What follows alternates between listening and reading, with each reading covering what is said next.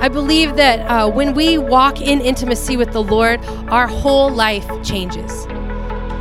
Your past, your present, your addictions, your struggles, the things that people have done to you, the way people have abandoned you or labeled you, the things that you have partnered with in your heart and mind. I don't care what they are. Only He has the authority to tell you who you are. We have to ask Holy Spirit to download His heart to our heart. We have to be people who raise their hands and say, I'm here. This is my city. This is my region. It's not somebody else's problem. We've been in the midst of this series for a few weeks, and I, want to encourage you to go back if you haven't had a chance to on our webpage. Drew taught and Kim both taught powerful messages on Emmanuel, God, what it means to have a God who is with us. And it's simply, I don't want to say they're, they're only Christmas messages, and, eh, but I want to challenge you to go and listen to them because what Holy Spirit was releasing through those times and through those teachings was, was so powerful. And so, I'm going to continue that series in just a minute and, and share for, for a few minutes before we head on into Christmas and all the different things that I'm sure are on your schedule, some of which I hope is eating a lot of food and, and taking naps and doing things, uh, slowing down. And, and I, I can only imagine the pace that some of us, many of us, most of us have been running at to get to this day. Um, and I want to say, good is your reward. Now you get to eat and sleep and celebrate and give gifts and remember Jesus. And so um, here's what we're going to do right now. In a few minutes, we're going to take communion, or not communion, we're going to take offering. It's uh, different. And. Uh, we do this, and I know a lot of you are visiting with us today, and we do this together as a family. And if you're a visitor with us, you're not under any obligation to give. We, we believe that this is an opportunity for us to move in generosity and to give freely as we have received freely. This is an act of worship. And, um, and this is such a generous house. It's been powerful to watch the different ways that this family has always been and is continuing to explore um, what it looks like to be generous. And we want to say thank you. I know that uh, we are taking, some of you are taking some families at the, at the women's shelter, gifts and meals, and that's simply out of the generosity of, of friends reaching out to other friends and people saying yes that we're able to bless them. And many of you have given to Jesse and what he's going to be doing tomorrow morning right over in that building to, to, uh, to give out coffee and, and gifts and, and different things to, to people that we love in the city. And, um, and so you, you, we couldn't do that without us and as a family walking and living in generosity. And I love the generosity of this house. And I love that we aren't doing it because somebody up front told you that you had to give a percentage of your income. Otherwise, you're going to be in trouble with God or you're going to be under a curse or your, your, your shed's going to burn down or your car's going to break down or whatever whatever that lie is, that, that Old Testament law that people try to drag each other unto, into, we, are, we have freedom and we are not twisting people's arms to give. And I think because of that, it allows us even to operate in more supernatural generosity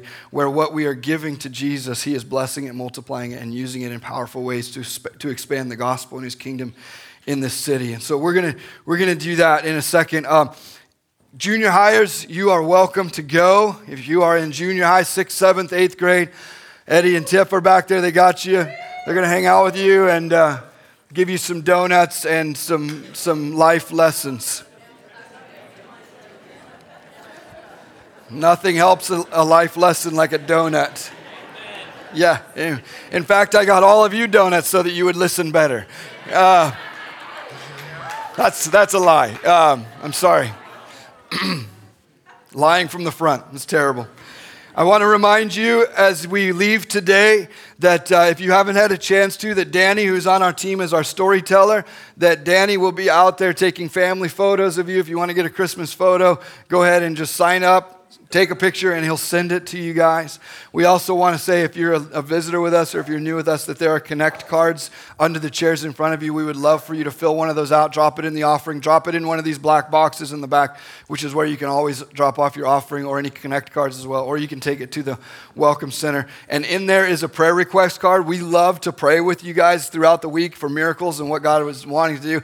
But please remember, they are also testimony cards. We want you to fill out the things that God God is doing so that we get to hear the good report as well as the prayer request. We want to hear the good report. So if you would grab one of those and, and fill it out, drop it in one of those black boxes, we'll be praying with you this week and, and, uh, and, and believing for a miracle. We'd love to hear what God is doing in and through and around your life. All right, we're going to start today in Luke chapter 2. And uh, as you turn there, let me pray, and the offering is going to come through.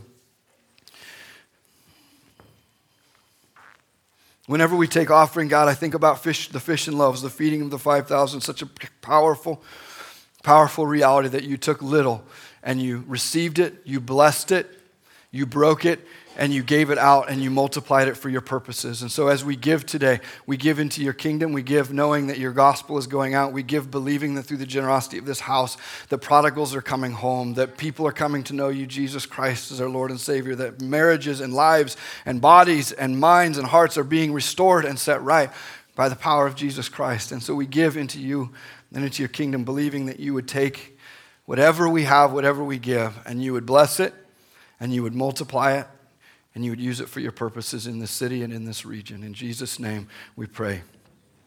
Amen. Amen. So I want to begin as we're celebrating Christmas in a classic scripture, Luke chapter 2, 10 and 11, the, decla- the declaration of the Messiah.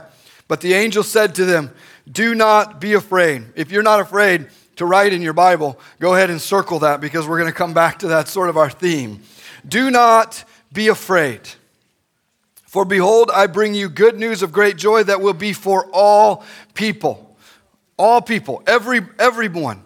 Today in the city of David, a Savior has been born to you. He is Christ the Lord. This was the announcement of the arrival of Jesus Christ. This is the Father's perfect love, the Father's perfect acceptance, His forgiveness in human form saving us from sin, saving us from death, saving us from the works of the devil, as 1 John 3 8 says. Jesus' birth as a baby boy was God in the flesh, this free gift that we are celebrating, that we are able to receive into our hearts and our lives and allow it to come out of our hearts and lives in this season and throughout our lives. One of my favorite teachers, talking about Jesus and talking about the revelation of Christ, says this Jesus is not part of what the Father has to say, or even the main thing that the Father has to say. Jesus is not part of what the Father has to say, or even the main thing that the Father has to say. As the one and only Word of God that we see in John 1 1, Jesus is the total content of the Father's revelation to us.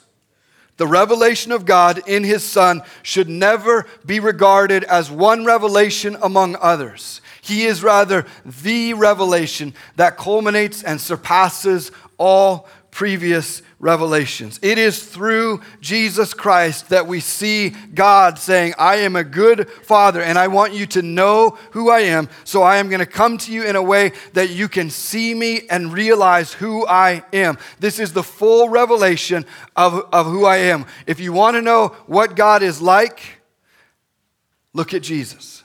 If you want to know how God responds to sinners, look at Jesus. If you want to see how God moves in power, look at Jesus. If you want to see what happens when God shows up in a broken life, look at Jesus. He is the complete and perfect revelation of the Father. And that is why Jesus came to show us the Father, a Father that we thought was far above us, a Father that we thought we couldn't approach, a Father that we were afraid of. And that's why I think it's so powerful that that declaration in Luke said, Do not be afraid. Don't start with fear. I have good news for you, and it is for every single person in the history of the earth. This is good news. See, there was a time when we believed that God was unapproachable, and there was a point in human history where we made a catastrophic mistake, and it is in Exodus 19 and 20. I'm going to spend a little bit of time teaching you guys from this from these verses because every good Christmas sermon, I'm told, should have lots of passages from Exodus. Um, so we're going to do this. And what happened in this, in this story that I'm going to talk to you guys about is the Israelites were in Egypt And as they were in Egypt, they became a slave class, and they existed in Egypt within the culture of the Egyptians for 430 years. And for 430 years, they called out to God for a deliverer and to be delivered from, the, from that place of slavery. And God heard them, and He sent Moses. Now, some of you think God is taking a long time to answer your prayers right now. Some of you are concerned that God isn't moving fast enough to do the things that you need to do and see Him do. And He's not willing to prove Himself to you right in this moment. Therefore, He has failed you or forgotten you. I am here to tell you that God has not failed you, He has not forgotten you. Do not be surprised when the delay that you believe you are seeing in your life is absolutely a setup for an opportunity for God to move powerfully in you and through you. And most often, it is because he wants you to be positioned to receive the miracle that you are calling out for, to be positioned for the greatest display of his goodness and love and power to more people around you. 430 years they waited and cried out to God. And Moses came and God used Moses to deliver them. And as they came out of this, they had a slave mindset because they'd been slaves for 430 years. They'd been around a culture worshiping Egyptian gods. And every single one of those Egyptian gods had just been defeated by God hand to hand combat. Maybe that's a little bit of an exaggeration. But they had seen miracle after miracle confronting each one of Egypt's gods. And they brought, and, and Moses and God led them out into the wilderness, and it became this moment in time where God wanted to reintroduce himself to the Israelites, his chosen people, and say, You have forgotten who I am, but I want you to know who I am. And so God decided that he would bring the Israelites out to Mount Sinai and he would display for them his glory, his power, and his splendor. Problem is, is that he scared them to death. He wanted to say, I am your God and you are my people. Let me show you how powerful I am. And fire and thunder and lightning. And they all went, uh, we are, we are slaves. We're not used to a personal God. We're not used to a God who shows up in power and wonder and miracles. We want a God that we can put on our mantle and we can sacrifice to and we can burn some incense to, and it stays on the mantle and we can go throughout our day. This is the grid that we have to understand what's happening here. And they looked at a God who was showing himself in power, and it scared them to death, which is why it's so profound that the angel would come and say, Don't be afraid because God is coming, and it is good news for every single one of us. 19, Exodus 19. Moses went up to God, and the Lord called him. This is on the mountain, and he said, This, this is what you are to say to the descendants of Jacob, and what you are to tell the people of Israel. So they're coming out of slavery. God has a message for them. He has not only a me- message for them, He has an invitation for them.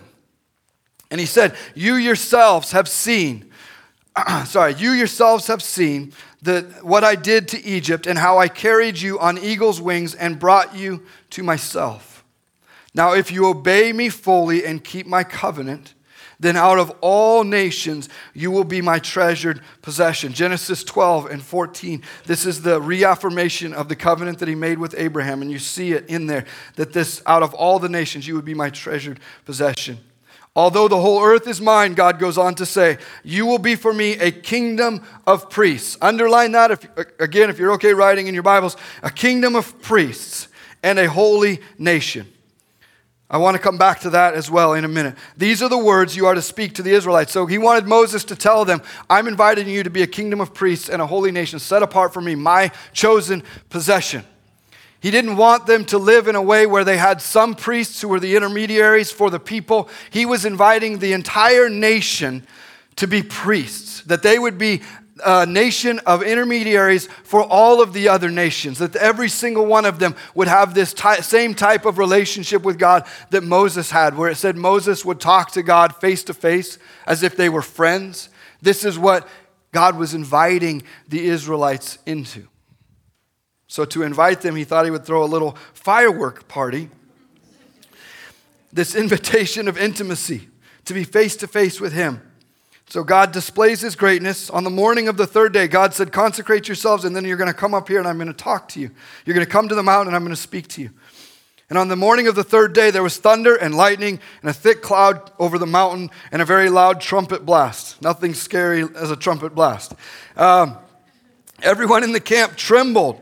Then Moses led the people out of the camp to meet with God, and they stood at the foot of the mountain. Mount Sinai was covered with smoke because the Lord descended on it in fire. The smoke billowed up from it like smoke from a furnace, and the whole mountain trembled violently.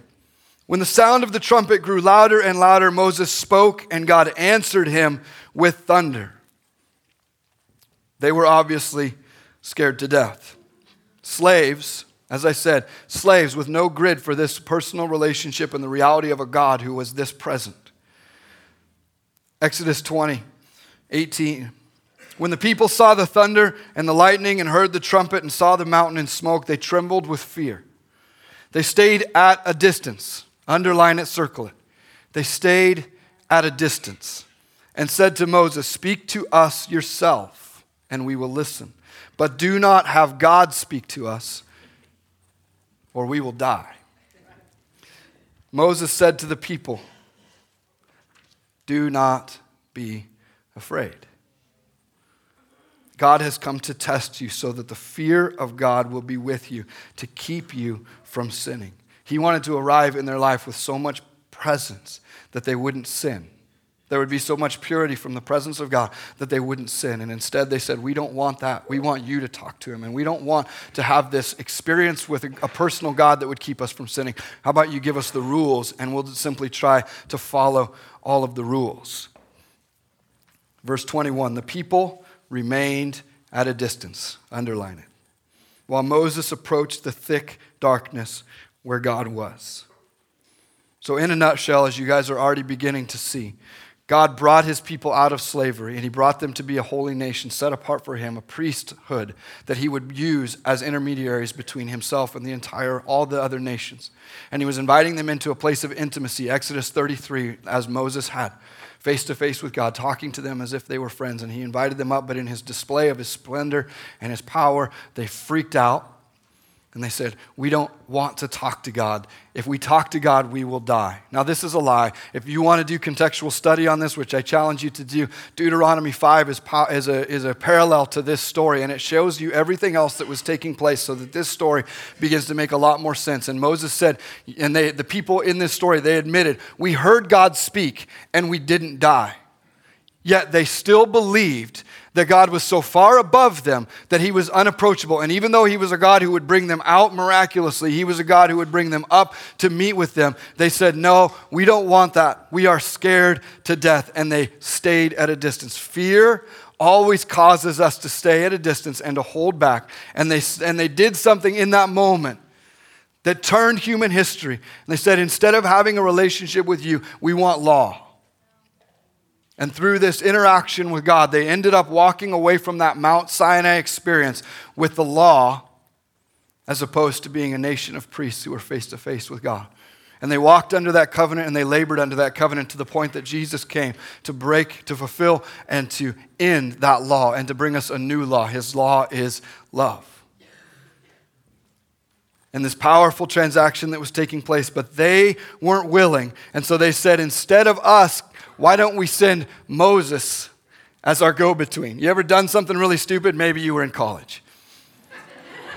and you and your buddies are standing there and you're thinking about doing something really stupid, and you go, ah, I don't know if I want to do this. Yeah. Where's Johnny? He'll do it. hey, man, you go. You try it. This is a little bit what I imagine the Israelites like smoke and, and fire and lightning and thunder. And they're like, we don't want to go up there. Where's Moses? Moses, you go up there. But they had that slave mindset that wasn't true, that, our, that gods are not approachable. And if, I, if we talk to God, that surely we'll die. And so they were willing to exchange relationship for somebody going in their place. And they, in that way, they put someone between themselves and God, and that was Moses. And in that same way, they received rules as opposed to that, that reality of his presence that would cause them to walk in purity. And that's the, the law that they came away with from this interaction. And I see this still today. Whenever we're afraid of God, whenever we don't have a true revelation of the goodness of the Father, when we think that He is here to punish us. He hates us. He has turned his back on us. He has failed us. He has forgotten us. When we look at our earthly fathers or the brokenness around us and we begin to equate what we see on earth to the, to the Father above, or we begin to li- listen to theologies that are sin, theologies and doctrine that are so sin focused and performance focused that we believe that all God does is he follows us around, waiting for us to fail so that he can show us how disappointed he is in us and that He's always a God that wants to punish us. We begin to live in fear of God. And as we begin to live in fear of God, we remain at a distance from God. And even though He would invite us into a personal relationship, we say, No, I don't want a personal relationship. We look to our wife and say, How about you go? You be the spiritual one in the family. Or we look to religion that's full of rules and we say, I don't know if I can accept this grace and mercy that it is, that's extended to me infinitely. I need to perform to earn it. God's like, I have something free that I want to give you forgiveness. Great, thank you. What should I do to perform so that I can earn this? Give me the rules that I must follow. And we begin to labor under a dead religion that we call Christianity. And instead of reflecting Christ, it looks like somebody trying to follow a whole bunch of do's and don'ts, and we end up less free and in more bondage. We're doing the same things that the Israelites did when they had that encounter with God. I don't want to go, you go. We put someone else in our place. It doesn't have to be our wife or our husband. It can be a pastor. It can be, uh, it, can, it can be anything.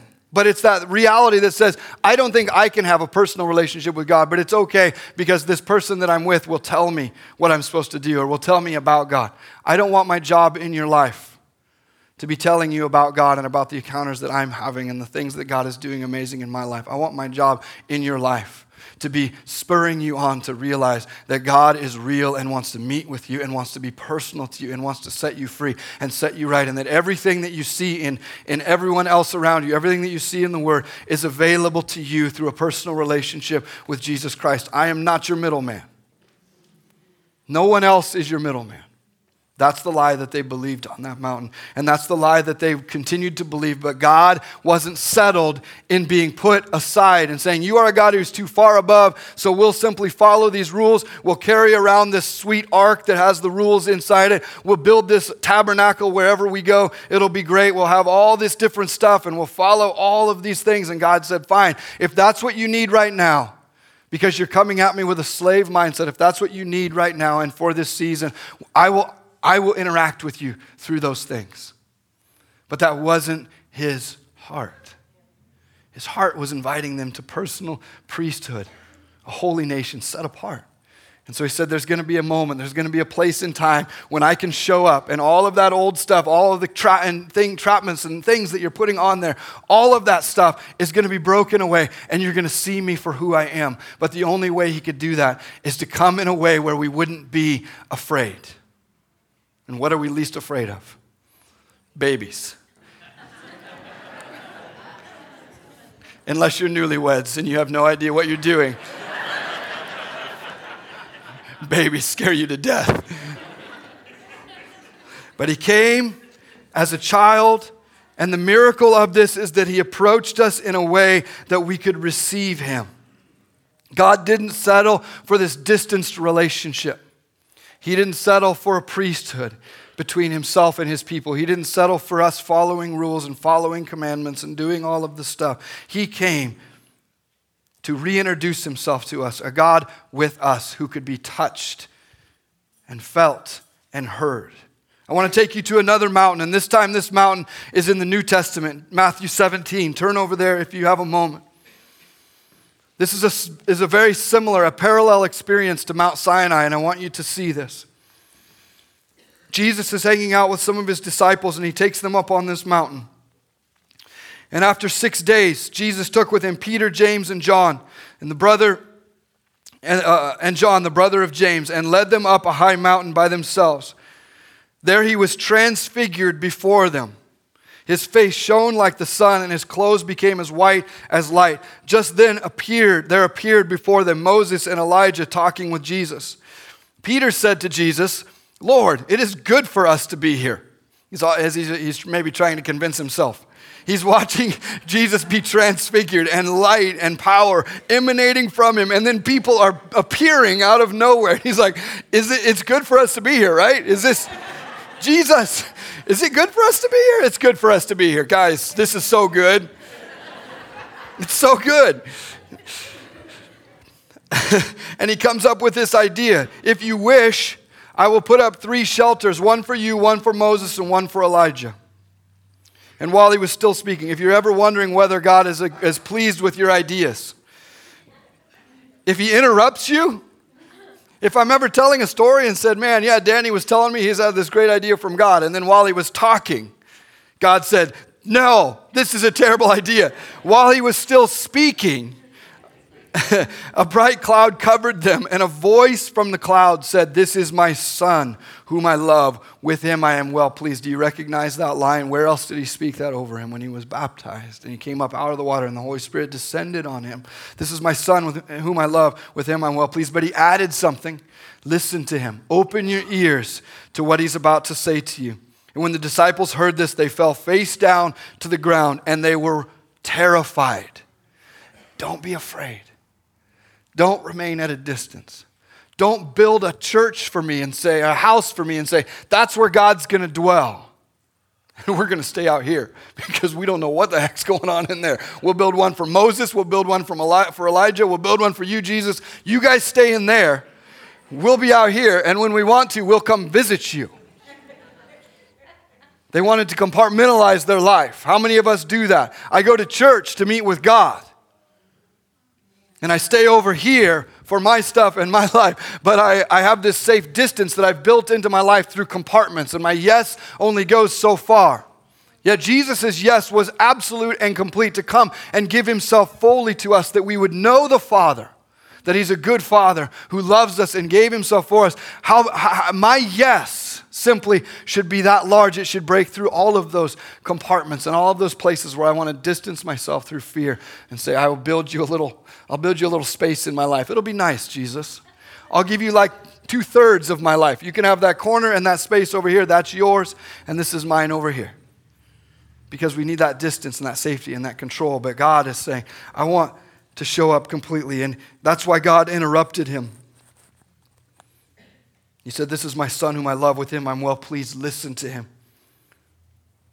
And when the disciples heard this, they fell face down to the ground, terrified. But Jesus came and touched them. And this is what he said Get up, he said. Don't be afraid. This is Emmanuel. This is God with us. This is God who touches us, who comes into that place of fear where we want to draw back, where we want to remain separate, where we want to say, oh, maybe you can have this part, or let's send somebody in our place. Let's listen to somebody else tell us how to have a relationship with God, how to connect with God. Let's have some rules that we can follow. And Jesus reaches through all of that and he says, don't be afraid. I'm with you in this place. And that's changed everything and it shifted everything. There was still thunder and lightning and smoke and all of those things. And there were people cowering in terror. But unlike that Old Testament story, God was able to reach out and physically touch his disciples and tell them not to be afraid. Jesus came to reaffirm the invitation that he gave to us and that we rejected in Exodus 19. 1 Peter 2 9, you'll recognize this from Exodus. 1 Peter 2 9 says, speaking of people who believe in Jesus and follow Jesus with all of their heart, he said, You are a chosen people, a royal priesthood a holy nation, God's special possession, that you may declare the praises of him who called you out of darkness into his wonderful light. Jesus reaffirmed that invitation that we rejected on Mount Sinai to be his chosen people, a holy nation, a royal priesthood and that we get to say yes to it because we're not living in fear, because we've experienced Jesus. Emmanuel, He came to show us who He is and what He's like, and we realize that He is not to be feared because He comes in love. and He comes in power. And yes, there's still thunder and lightning and smoke and all of those things that terrify us because He is still God. And yet, He is a God who has put on flesh that He would be able to lay His hand on our shoulder or reach into those places and those moments in our lives and say, I'm with you. I'm with you. Don't be afraid. Here's the thing about God it's never He's, he's a God of never enough. See, he had more that he wanted to do besides simply showing up and saying, I'm Emmanuel, God with you. He wants to do more, and this is what he wants to do uh, to us and through us and for us on this Christmas and every day of our lives is that he doesn't, he's not content to simply be a God who is far above us. He's not content to be Emmanuel, only God with us. He wants to be God within us. The invitation extends all the way to coming and living inside of us. Galatians 2:20. It is no longer I who live, but Christ who lives in me. I have been crucified with Christ. I don't live anymore. Christ lives in me. He went from Emmanuel with me to a spirit filled believer who says, It is God Himself who now lives in me. As I have died to myself and come alive in Christ, it is Him who has filled me. He didn't come to pull us out of this life, He came to fill us up with Himself and send us out. He came to empower us, not to rescue us. And now we get to carry that gift of Christmas, that gift of Christ, everywhere that we go. He wants to be Emmanuel to us so that he can then be Emmanuel through us. God with us, God within us, and now everywhere that you go. You walk out of this room, every place that you go, God with us, God with them through you. He is Emmanuel, but it's not enough to be Emmanuel for you. He wants to be Emmanuel through you through you. Everyone that you touch, every relationship that you have, every house that you find yourself in, every fractured and fragmented relationship that you're going to be having to deal with this Christmas that makes you want to bang your head against the wall. Broken people that you want to walk by and drive by and, and dismiss. This is who he wants to be Emmanuel. I was Emmanuel for you. And now that I'm alive in you, I get to be Emmanuel through you. 1 Corinthians 12 27. Now you are the body of Christ, and each one of you is a part of it.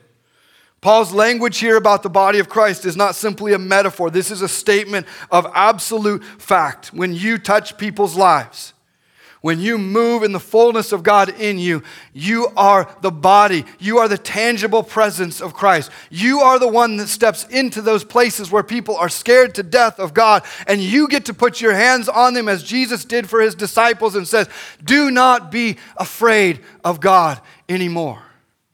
He is real, He is here. He is reconciled to you and He loves you and He forgives you and He restores you. You get to carry that tangibly in you through you. You are the body of Christ. John 7 3 8.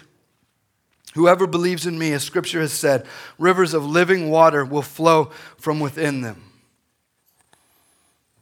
I love this passage of scripture because that parenthetical there is not me putting that in there. That's in there. In case anybody missed what this was talking about, when he's like, Whoever believes in me, as scripture said, rivers of living water will flow from within me. The author was writing this down, was like, I don't know if everybody's going to understand what that was. Let me just write it in there for them. By this he meant the Spirit, whom those who believe in him were later to receive. When Jesus was glorified, and when his physical body returned to glory, the Holy Spirit came and filled believers so that we get to be this very thing that rivers of living water would flow out of our lives.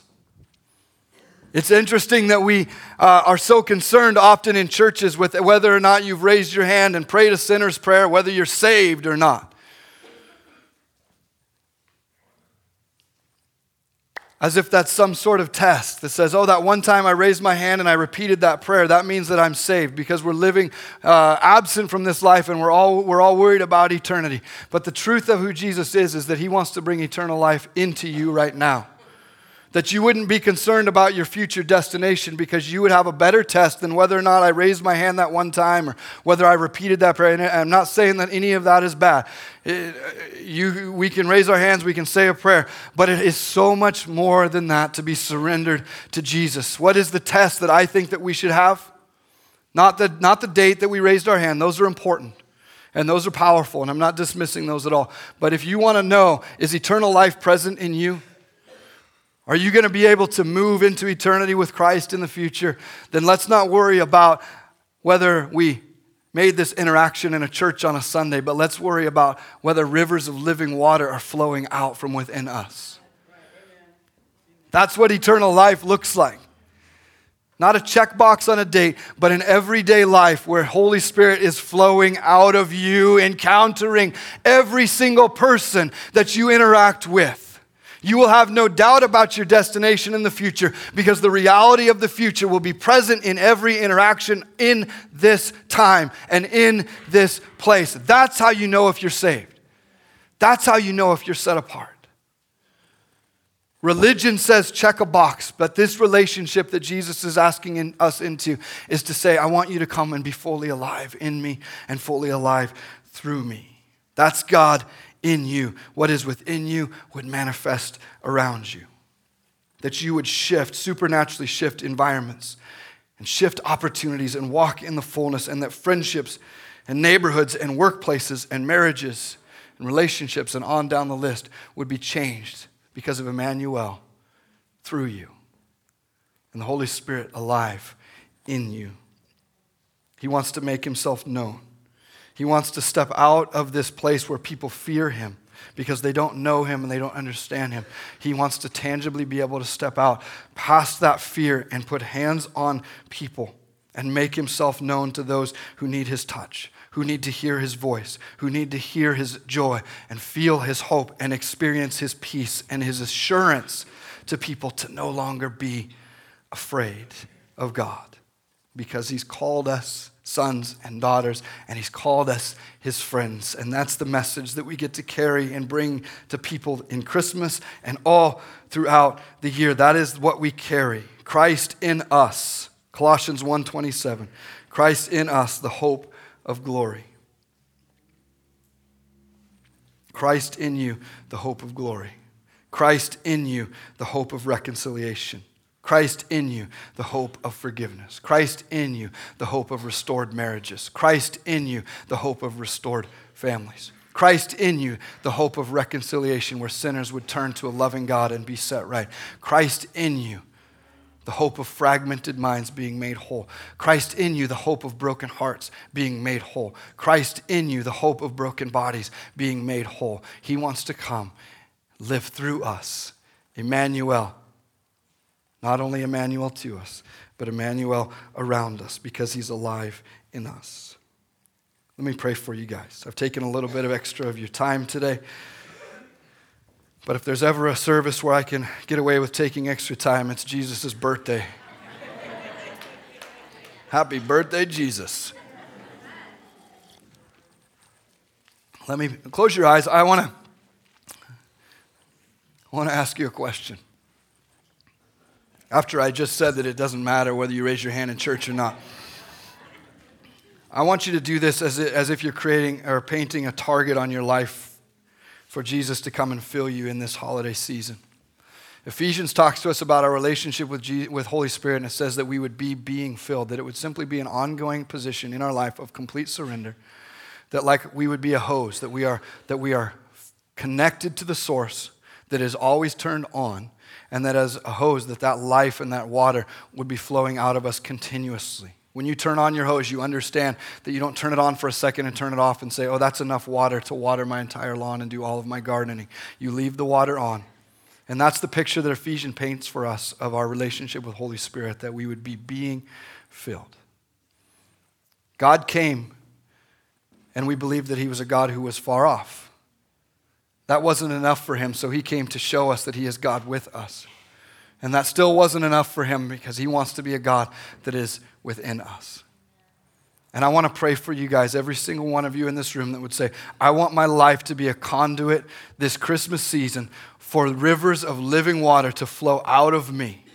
That I want to say yes to Jesus and say, Jesus, fill me so that Christ in me is the hope that my family needs. Christ in me is the hope that my city needs. Christ in me is the hope that my school needs. Christ in me is the hope that my marriage needs. Christ in me that we would say, Here, fill me. Jesus, come. Emmanuel to me, Emmanuel through me. Would you simply, with nobody looking around, would you raise your hand so I can pray with you and for you? And that this would be a declaration of saying, God, come and fill me and use me. Keep your hands up. As we raise our hands, God, as we raise our hands, we're raising our hands saying, We surrender to you and we receive all that you are. We stay connected to you in this holiday season and beyond. That our reality would be a, a, people who are filled with you and continuously filled with you, and that we would be living out of that overflow of your spirit that our recognition of eternal life wouldn't be that we checked religious boxes so that we can someday be saved, but our reality of, of a relationship with you would be that we are spirit filled people, and the river of your life and the river of your love is flowing out of us in such a way that there could be no doubt whether or not we're connected to our Father or not. And when we step from this life into eternity, it would simply be a transition because we're alive in you here and we'll be alive in you there. And we call on your life to come and fill us powerfully today here in this place. In Jesus' name we pray. Amen.